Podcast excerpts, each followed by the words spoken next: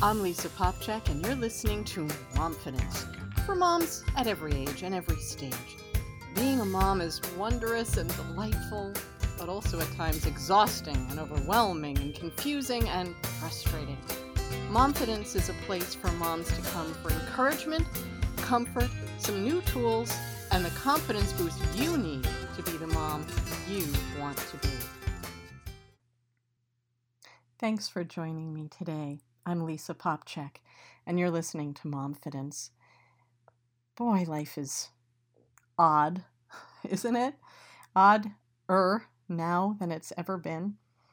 And even in the midst of everything that changes minute by minute, day by day, news story by news story, we all still have expectations, usually a lot of them. But the way we manage our expectations makes all the difference in the way we achieve them, and in the long run, in the way we think and feel about ourselves. A mom recently said to me, Some days I don't feel well, and I don't know how to be a good mom in those moments. I know that if I could just get like a half an hour of extra rest in the mornings, I'd be better but I feel guilty for not being with my kids during that time. In the long run, I just end up feeling grumpy and more tired the rest of the day, and I just don't know what to do. This mom isn't alone in feeling this way. Her expectations were telling her that she should be able to do it all. She shouldn't feel sick in the morning so that she could spend that extra time with her kids but when that expectation failed her or became unrealistic, she felt she was letting her husband, her kids, and herself down. To help her work through her expectations, I asked her which option would help her be her best self. Saying to her kids, Mommy doesn't feel well right now, so it would really help me out if you could do this activity for 30 minutes while I rest, and then we'll get together make breakfast, and have a great day. Or what she's been doing, getting up and spending the extra half hour with them, but not feeling well, and ultimately feeling drained and angry throughout the day. In this particular situation, the answer was clear. She saw that in this way she could engage and take care of her kids, but still take care of herself so that she could be the mom she wanted to be the rest of the day. When we discussed this, her follow up concern was that her children would get used to having mornings off and then fight her on the days when they started their morning routine at a regular time. At this point, I encouraged her to come up with a title for things about this day that expressed what it was like. So, you're having a more relaxed morning. How about calling it a rest morning or a special morning.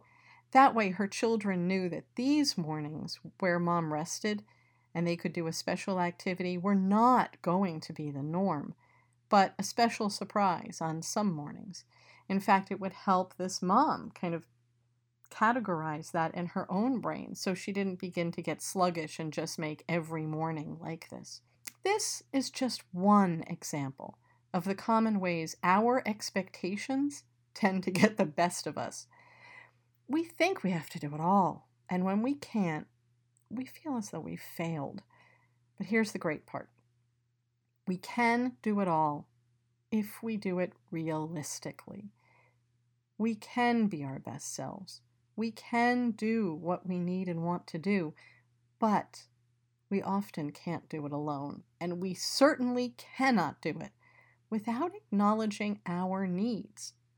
Our needs are part of doing it all, taking care of ourselves, meeting our emotional and physical and spiritual needs matters. They're the launching pad for everything else that we need and want to do. So, moms, make your best self your new best friend. What does it mean to be your best self? That sounds so nice, but what does it really mean? Well, first, start by identifying the strengths and qualities that you want to exhibit. the strengths and qualities that reflect who you are when you're at your best. For example, this could be things like I want to be calm, patient, creative, organized, thoughtful, loving, joyful, playful. Not all of these things, just the ones that really mean something to you about who is your most authentic and best self. Once you have identified these qualities, and really write them down so you can see them, see any patterns or threads that are there, really be able to visualize what that means to you, and maybe eliminate ones that don't really reflect who you want to be, but just who somebody told you you should be. Once you've identified the qualities that you have when you're feeling your best, then you have that way to go from there. You know now what it means to be your best self. So you can ask yourself in all situations, especially those situations where you're feeling harried or stressed or frustrated or pressured, what do I need to do to be my best in this situation? This will prompt your cortex, that's your thinking brain, not your emotional brain, to kick in and let you know that maybe in this moment you need to do something differently, like take a deep breath before responding, or you need to set up your kids with an activity so you can rest for 30 minutes, or you need to take a moment to listen and understand why your child or another adult is acting out. You need to get a drink of water, stop, say a prayer in the midst of the activities of the day, or you need to make a plan to address your needs with another person at a time when you can both be calm and undistracted. Whatever it is that you need to do, act out of the perspective of being your best self, not out of desperation or frustration with yourself. Working to be our best self helps to improve the art of balancing our expectations. In no situation does being my best self mean running around and exhausting myself so that I'm angry or especially resentful. It means saying yes to what I can say yes to, saying no to what I need to, being loving, and working to meet everybody's needs, but especially including my own.